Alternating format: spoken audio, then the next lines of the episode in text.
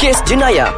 Jurnal Kriminologi yang akan membuka mata anda Assalamualaikum. Hai Jana Ali Fiji dan juga Dr. Rahim Kamaluddin terus bersama dengan anda terus menemani anda di Ais Kacang dalam kes jenayah. Assalamualaikum Doktor. Apa khabar? Waalaikumsalam Cik Jana. Saya sihat. Cik Jana sihat? Sihat alhamdulillah. Minggu, minggu depan kita nak sambut apa? Ah, excited ni nak sambut bulan Ramadan ni kan. Jadi Doktor, sempena kita nak sambut bulan Ramadan ni tentulah kita nak bercakap mengenai kes-kes jenayah yang mungkin uh, orang kata berpotensi untuk berlaku dalam bulan Ramadan. Orang kata lah, orang kata bulan Ramadan ni setan ni iblis semua kena ikat tak ada berlaku jenayah tapi itulah kan jenayah, jenayah tu tak tetap, pernah ter, ti- Ya yeah, betul kan Cik jenayah tak pernah tidur orang kata Hmm. ha So minggu ni kita nak bincang pasal apa Okay, Cik Jana? kita nak bincang mengenai topik iaitu pecah rumah ataupun samun yang berlaku dalam bulan Ramadan. Ha, orang kata bulan Ramadan ni memanglah semua orang busy dengan amal ibadah tapi ada juga orang lain yang busy nak buat duit raya. Ya yeah, mereka mengambil peluang kan Yes, membuat duit raya dengan cara yang sangat-sangat tak betul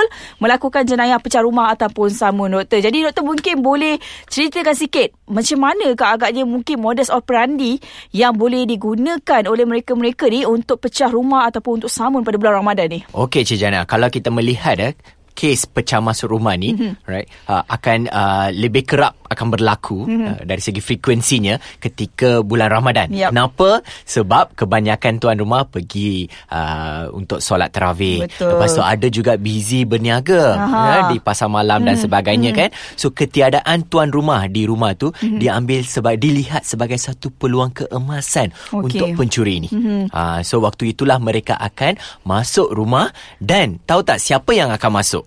Ah siapa? Ha, selalunya orang yang tahu selok belok dan orang yang tahu yang familiar dengan tempat itu.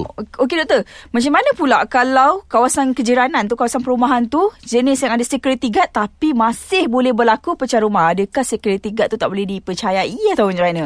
Mungkin sebelum tu para pencuri eh Aha. ha, apa yang mereka Perompak. buat ialah ya perompak pencuri ni apa yang dia buat ialah dia buat kajian. Okey. Okey, kami pernah melakukan kajian kriminologi Okey. dalam kalangan pencuri. Mhm. Okey dan mereka mengatakan sebelum mereka memasuki ataupun pecah masuk rumah, mereka akan buat kajian. Mereka Okey. pun buat kajian Cik Jana. Mhm, bagus diorang ni, rajin. So dia kata sekurang-kurangnya mereka akan mengambil uh, masa selama tiga hari. Okey. Okey untuk mengetahui uh, situasi di sana hmm. ada security guard ataupun tidak. Okey. Security guard ni dia keluar pukul berapa, Okey. dia tidur pukul berapa dan sebagainya. Okey. So dia akan study pattern itu hmm. dan barulah dia akan masuk, dia akan pecah masuk rumah itu. Doktor, macam mana boleh timbulnya sifat berani mereka-mereka yang merompak yang mencuri ni masuk orang kata bukan dengan tangan kosong dengan senjata dengan parang dan juga uh, bermacam-macam lah senjata-senjata tajam uh, sebagai orang kata untuk defend diri mereka seandainya rumah tu berpenghuni ya mungkin doktor boleh terangkan Ya betul.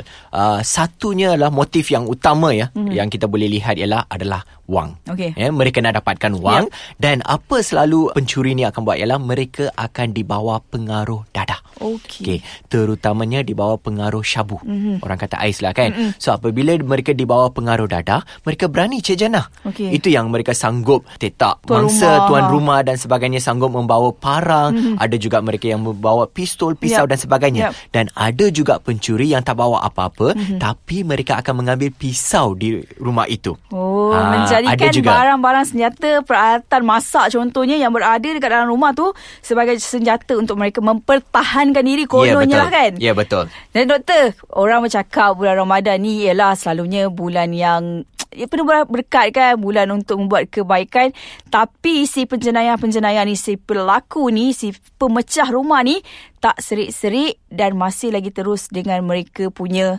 orang kata modus operandi dia mereka kan. Jadi doktor kejap lagi kita nak sembang banyak lagi, panjang lagi kita nak bercakap mengenai kes pecah rumah ni. Kita nak supaya pendengar-pendengar kita berhati-hati. Kita nak berehat dulu sekejap. Jangan ke mana-mana, kembali selepas ini. Kembali bersama Jana dan juga Dr. Rahim Kamaluddin dalam Ais Kacang Kes Jenayah. Kes jenayah pada minggu ini sangat-sangat menarik. Kami nak memperkatakan mengenai jenayah pecah rumah yang berlaku dalam bulan Ramadan. Orang bulan Ramadan ni buat amal ibadah, dia pula buat kecil lain ya Doktor kan? Ya, betul. Betul-betul tak ada kerja dia orang ni. Jadi Doktor, tadi kita bercakap mengenai modus operandi mereka dan juga sebagainya. Kita ni kadang-kadang manusia biasa kita uh, selalu terikut-ikut dengan mitos. Contohnya kalau nak kena rumah nak kena pecah ni, rumah yang gate biasa-biasa, yang pakai lock murah-murah. Tapi hari ini zaman sekarang ni kita tengok contoh terbaik adalah rumah menteri pun boleh kena pecah. Rumah yang orang kata security dia cukup ketat, alam yang ada semua pun boleh juga kena pecah masuk. Mungkin doktor boleh kongsikan? Okey, apa yang kita anggap pencuri ni ialah mereka adalah orang bodoh. Okey. Tapi sebenarnya Betul. mereka adalah kreatif. Yup. Memang ini dibuktikan melalui kajian kriminologi Hmm. dalam negara. Apabila kami uh, meneroka tahap kreatif mereka, Hmm. memang mereka kreatif dan mereka mempunyai bakat-bakat tersendiri. Bakat yang digunakan untuk uh, cara yang salah lah. Yup. Okey, sebab mereka boleh membuka mangga Solex. Ya. Okey, dengan hanya menggunakan chopstick. Doktor, ini pengaruh daripada filem kan macam mana doktor? sebab sebab apabila mereka berkawan dengan geng-geng mereka Okey. yang juga pencuri, Okey. apa topik yang dibincangkan adalah sudah Cara. semestinya cara untuk pecah masuk dan Yap. sebagainya. Mhm. So mereka akan kongsikan tips-tips. Mereka juga akan kongsikan tips-tips ya Cik Jana. Ya. So mereka mempunyai kreativiti dan mereka akan menggunakan skill, Mhm. alright? Walaupun kita tahap security kita semakin tinggi, Tinggi, yap. dia juga akan berfikir bagaimana untuk pecah masuk. Okey. Ha, itu je kerja dia. Mm-hmm. Dari pagi sampai petang itu Tak je. lain. Ya, itu yang dia fikir. Macam mana nak nak pecah masuk rumah. Okey. So sebab tu kita kena lebih berhati-hati mm-hmm. dalam insiden seperti ini, Cik Jana. Hmm, jadi doktor kalau mereka mempunyai tips yang dikongsikan sesama mereka sendiri cara nak pecah rumah kita pun nak kongsi tips juga dengan pendengar-pendengar cara-cara untuk mereka mengelakkan diri mereka jadi mangsa untuk pecah rumah tips-tips keselamatan yang mungkin doktor boleh kongsikan dengan pendengar-pendengar. Okey, ada banyak tips keselamatan mm-hmm. yang kita boleh kongsikan lah dalam sesi kes jenayah mm-hmm. hari ini.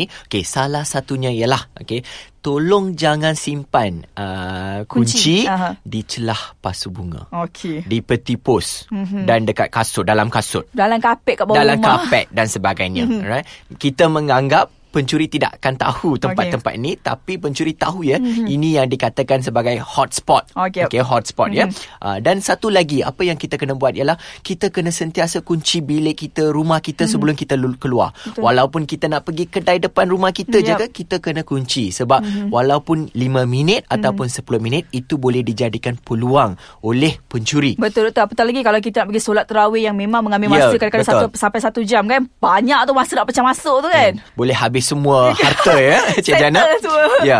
Dan satu lagi apa yang kita kena buat ialah kalau kita mampu, mm. right? Kalau boleh kita boleh pasang penggera alam. Mm. Sebab uh, apabila saya dan bersama uh, rakan-rakan mm. pakar kriminologi menubual pencuri ini, mm. dia kata CCTV sahaja uh, tidak akan menakutkan mereka. Okey. Okay, kalau ada CCTV dia main masuk je. Okey. Okay, apa yang dia takut ialah kalau rumah itu dilengkapi dengan sistem penggera. Alam. Sebab satu alam ya, sebab mm-hmm. satu mereka tak ada skill. Okey. Okay. kalau mereka adalah pencuri yang uh, Biasa-biasa. yang biasa-biasa, Mhm. mereka tak ada skill Yep. untuk uh, deactivate penggera Okey. itu. Okey. Dan satu lagi apabila alam tu berbunyi mereka akan panik. Ya. So mereka kata uh, kalau rumah itu dilengkapi dengan penggera Mhm. dengan CCTV, mereka akan takut untuk masuk. Jadi doktor, um, macam mana pula dengan yelah kita tahu bulan Ramadan kan, selalunya kadang-kadang anak buat surprise untuk mak, belikan hamper bagi dekat mak kan. Mungkin bos buat surprise untuk pekerja bagi hamper. Kita menganggap orang yang kat luar rumah tu yang menghantar barang tu mungkin mereka yang nak menghantar barang untuk ha- untuk ya, Ramadan ni kan, menghantar kek dan sebagainya tapi sebenarnya mereka adalah orang yang nak pecah rumah. Betul. Mm. Sindiket ni dah memang dah wujud dah di Malaysia. Mm-hmm. Mereka dinamakan sebagai geng hamper. Okey. Macam-macam geng ya, Cik Jana. Mm. Okey, geng hamper ni apa dia buat? Dia akan target rumah mm-hmm. okey di mana dihuni oleh uh, orang tua. Okey. Okey, seolah-olah mereka adalah dari Jabatan Kebajikan, mm-hmm. dari NGO dan sebagainya. Mm-hmm. Mereka akan bawa hamper RM30 dan minta masuk, salam dan sebagainya dan orang tua kita pun bagilah kebenaran untuk masuk kan. Yep. Ah, lepas tu itu kemudiannya uh, tukar menjadi isu samun Cik Jana. Ha, itulah dia. Jadi banyak sebenarnya yang kami dah kongsikan dengan pendengar-pendengar tips-tips keselamatan untuk anda. Jangan mudah percaya dengan orang yang ketuk pintu rumah yang kononnya nak menghantar barang dan juga sebagainya. Selidiklah sebaik yang mungkin. Dan sepanjang bulan Ramadan ni, Jana dan juga Dr. Rahim Kamuluddin akan terus merungkai kes-kes jenayah yang mungkin berpotensi tinggi untuk berlaku dalam bulan Ramadan. Setakat ini saja doktor masa yang kita ada. Ya, betul. Dan pastinya kita akan kembali lagi nanti dengan topik yang lain. Assalamualaikum. Bye-bye.